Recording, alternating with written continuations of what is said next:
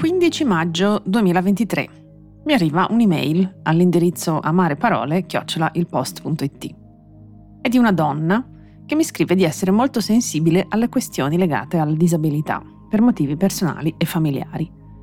E poi mi descrive quanto le è successo. Ha telefonato al centralino di un teatro per chiedere informazioni circa l'accesso e la modalità di prenotazione dei biglietti per persone con disabilità. Dopo varie domande e risposte, si è sentita di puntualizzare con molto garbo che la persona del teatro poteva usare, piuttosto che portatore di handicap, espressione da lui ripetuta diverse volte, persona con disabilità, dato che è più adeguata e in uso da non pochi anni proprio per riconoscere dignità e identità alle persone cui si riferisce. A questa richiesta la persona con cui stavo parlando ha risposto se lei pensa di potermi dire come mi devo esprimere, si rivolga altrove e ha chiuso la comunicazione.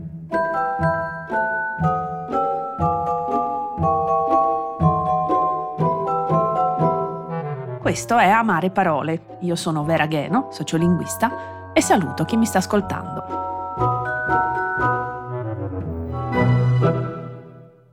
La nostra è senza dubbio ancora una società abilista, ossia che tende a discriminare chi ha una disabilità, a partire da questioni pratiche come l'accessibilità dei luoghi di studio e di lavoro, quasi mai garantita, dei mezzi pubblici, delle città intere, del mondo del lavoro stesso.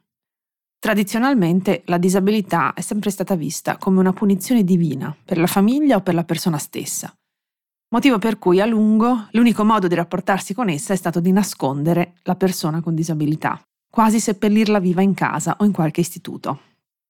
In una situazione nella quale ancora facciamo fatica a comprendere la necessità di rampe, guide sonore o tattili, spazi vivibili in carrozzina, si potrebbe pensare che occuparsi di parole sia una perdita di tempo. Ma quello che descrive la nostra amica deve farci riflettere. Una persona che lavora al pubblico, che mostra non solo evidenti difficoltà nell'usare un lessico consono rispetto a chi ha di fronte, ma che manifesta anche fastidio alla richiesta di maggiore attenzione. Attingerò dunque qualche consiglio al bel libro di Jacopo Melio È facile parlare di disabilità se sai davvero come farlo, La comunicazione giusta per un mondo inclusivo, uscito per Ericsson nel 2023, così da avere qualche chiarificazione lessicale. Vediamo con quali parole viene comunemente definita una persona con disabilità. Diversamente abile o diversabile, invalida o handicappata o portatrice di handicap, affetta da, inferma, minorata, storpia, costretta in carrozzina. Osservando questo gruppo di definizioni, le più gettonate quando si parla di disabilità, scrive Melio, spero abbiate percepito un leggero fastidio, una stonatura, o che comunque vi si sia accesa una piccola spia d'allarme. Se così non è stato, forse è perché vi siete lasciati coprire da un velo di tristezza o di malinconia, o magari vi siete fatti un po' schiacciare da un senso di pesantezza. Oppure ancora potrà esservi capitato di sentirvi addirittura meglio di prima, come dire, più fortunati. Queste ultime tre ipotesi, continua Melio, sono comprensibilissime e il problema non siete certo voi. Il fatto è che per anni siamo stati condizionati da pochissime prospettive riguardanti la disabilità, quasi tutte con la stessa narrazione distorta, e ognuna di queste pessime letture ha finito con l'allontanarci, non certo con l'avvicinarci, alla disabilità, se non per evidenziare ulteriormente le sue differenze rispetto a quella che viene socialmente ritenuta la norma. Attenzione, dice Melio, non sto dicendo che siamo abituati a discriminare volutamente chi vive una condizione di apparente difficoltà, ma che senza accorgercene finiamo spesso con l'alzare muri, anche quando pensiamo di agire correttamente, perché purtroppo le buone intenzioni non sono sufficienti a costruire ponti. Occorre infatti consapevolezza e questa dipende anche dalla scelta e dall'utilizzo delle parole. Per la precisione, conclude Melio, tutto ciò che alimenta una visione della disabilità pietistica, compassionevole e infantilistica, rappresentandola e comunicandola come una costrizione, come un peso da portare o una malattia, è totalmente sbagliato. Entriamo nel dettaglio. Diversamente abile e diversabile partono dal presupposto che la persona con disabilità abbia delle misteriose abilità nascoste. Oppure, come nota Melio, nel corso del tempo c'è anche il fatto che il diversamente ha assunto un significato negativo. Per esempio, una persona diversamente onesta è chiaramente disonesta. Aggiungo io che si tratta di una definizione che parte sempre dall'idea che ci siano persone abili dall'altra parte Ed è interessante, come nota Fabrizio Acanfora in un altro suo bel libro che si chiama Di pari passo, uscito recentemente per Lewis University Press, che in inglese si usi l'aggettivo disabled, disabilitato, centrando il vero nocciolo della questione. Il problema non è tanto della persona che ha una disabilità perenne o temporanea, quanto della società che non riesce a assorbire quella sua caratteristica. Pensiamoci un attimo. In una società in cui tutte le persone nascessero senza gambe, chi sarebbe la persona con disabilità? Allo stesso modo, una persona cieca normalmente preferisce essere chiamata così e non non vedente, e una sorda sorda, non non udente per il semplice motivo che si va a descrivere una caratteristica del soggetto, non l'assenza di qualcosa che altri invece hanno. Io donna non vorrei essere definita non uomo, insomma, come mi ha fatto notare una volta un cieco. Come scrive sempre Melio, non è un caso che l'UICI si autodefinisca Unione Italiana dei Ciechi e degli Ipovedenti. Perché non dovremmo ascoltare i diretti interessati, chiamandoli come loro stessi chiedono? Smettiamola con il credere di saperne più di chi, ogni giorno, vive una determinata situazione sulla propria pelle, al contrario di noi. Questo, aggiungo io, fa parte dell'atteggiamento paternalistico che spesso assumiamo nei confronti della disabilità. Invalida vuol dire non valida e qui la necessità di abbandonare il termine mi pare autoevidente. Oppure portatrice di handicap non scherza. È un'espressione nella quale la disabilità è descritta come un fardello, uno zainetto, che la persona si deve accollare. Melio condivide nel suo libro la foto di un cartello con scritto Vuoi il mio posto? Prenditi anche la mia invalidità. Si tratta, scrive l'autore, di una segnaletica posta in corrispondenza dei parcheggi riservati alle persone con disabilità che dovrebbero, in teoria, dissuadere chi non ha diritto a quello spazio dal parcheggiarci. Alla luce di quello che ci siamo detti finora, capite che rappresentare l'handicap come una sciagura della quale accollarsi se si vuole sostare in quel posto, non è proprio il massimo. Soprattutto se si vuole avvicinare le persone a chi quella condizione la vive tutti i giorni.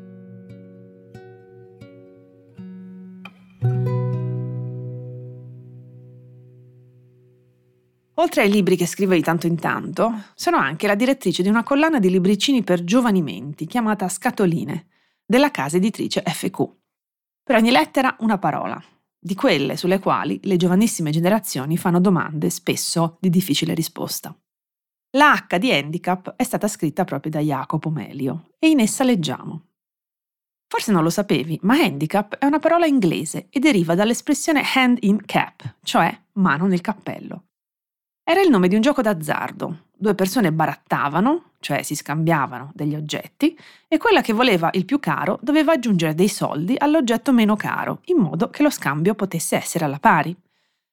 Da lì la parola è passata nel linguaggio dello sport per indicare lo svantaggio con cui partiva il contendente più bravo, in modo che le altre persone potessero gareggiare alla pari. È stato solo poco più di cento anni fa che la parola ha iniziato a venire usata per le persone che hanno una qualche disabilità. Agli occhi della società, infatti, queste hanno uno svantaggio. Cambia il modo di dirlo, ma non cambia ciò che handicap vuol dire. È una situazione in cui una persona non riesce a fare qualcosa o lo fa in modo molto limitato rispetto alle altre.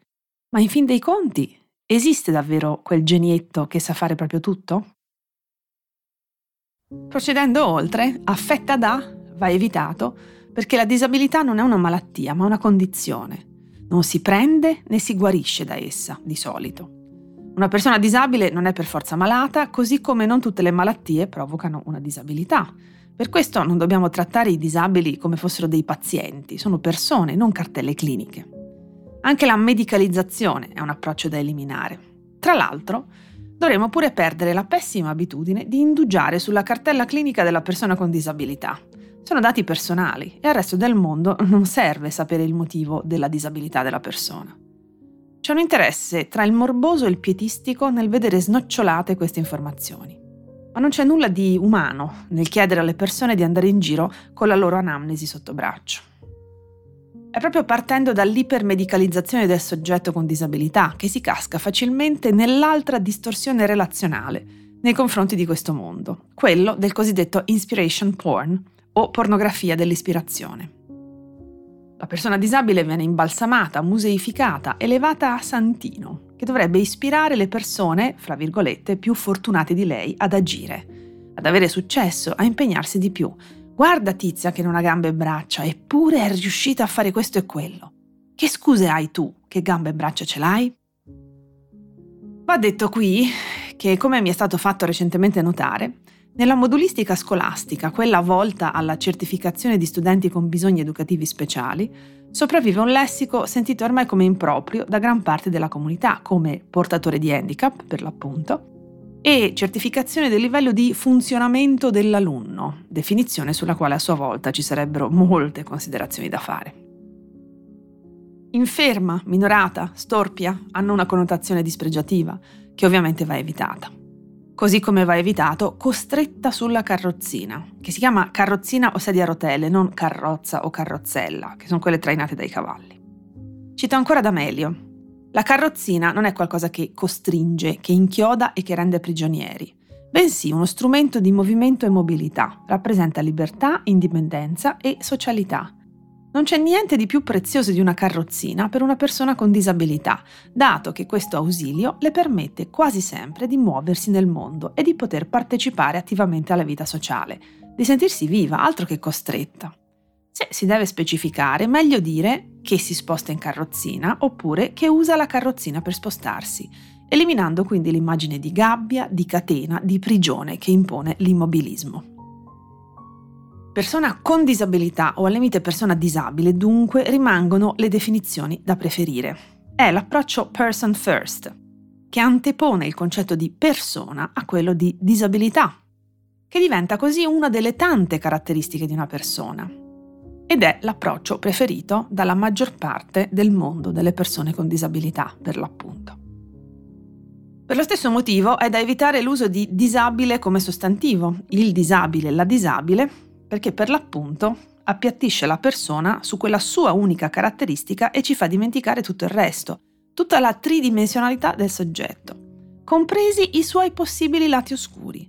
La persona disabile non è sempre fuffosa e coccolosa, ma può essere arrabbiata, scostante, antipatica, come chiunque. Recentemente ho avuto la grande fortuna di condividere una docenza a un laboratorio dedicato alla comunicazione inclusiva, o come preferisco dire io, ampia, nell'ambito del TEDx Verona, con due grandi professioniste come Giulia Tosato e Flavia Brevi. Che cos'è il privilegio? Ci siamo chieste in quell'occasione. Vivere non solo in un mondo che ci permette di stare comodi e comode, ma anche in una lingua in cui esiste una nostra rappresentazione, in cui le storie narrano anche di noi, nel modo in cui lo desideriamo e non come lo desiderano altre persone al posto nostro. Il grande sforzo che forse oggi dobbiamo fare più che mai è davvero quello di relativizzare il nostro punto di vista e dare spazio ad altre angolazioni, altre narrazioni, altre rinarrazioni di cose che fino ad oggi abbiamo dato per scontate. Ovviamente non esiste una persona che nasce con tutte le competenze linguistiche del caso. Il linguaggio della disabilità, come in generale quello di ogni diversità, è un progetto aperto, in fieri, nel quale abbiamo la possibilità di sbagliare, certo, e di scusarci e fare meglio. Dall'altra parte, magari non partiamo dal presupposto che la persona che abbiamo di fronte ci voglia offendere. Forse semplicemente non sa e potrebbe farle comodo una spiegazione, una chiarificazione. Certo, quando ci viene fatto notare uno scivolone e per tutta risposta chiudiamo il telefono in faccia all'interlocutrice, ecco, qualche domanda su noi stessi e sui nostri privilegi, anche linguistici, forse ce la dovremmo fare.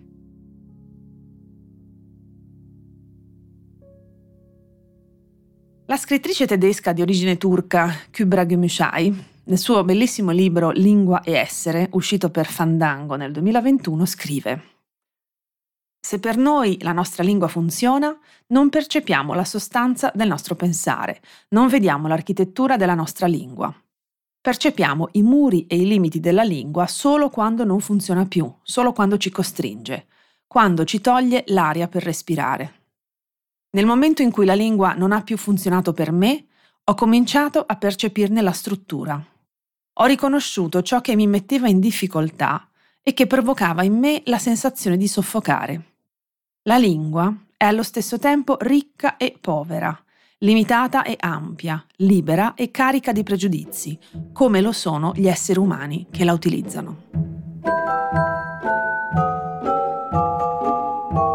Ricordo che potete scrivermi all'indirizzo di posta elettronica amareparole-ilpost.it. Sperando che queste parole possano essersi trasformate da amare a un po' più amabili, vi saluto e vi aspetto al prossimo episodio.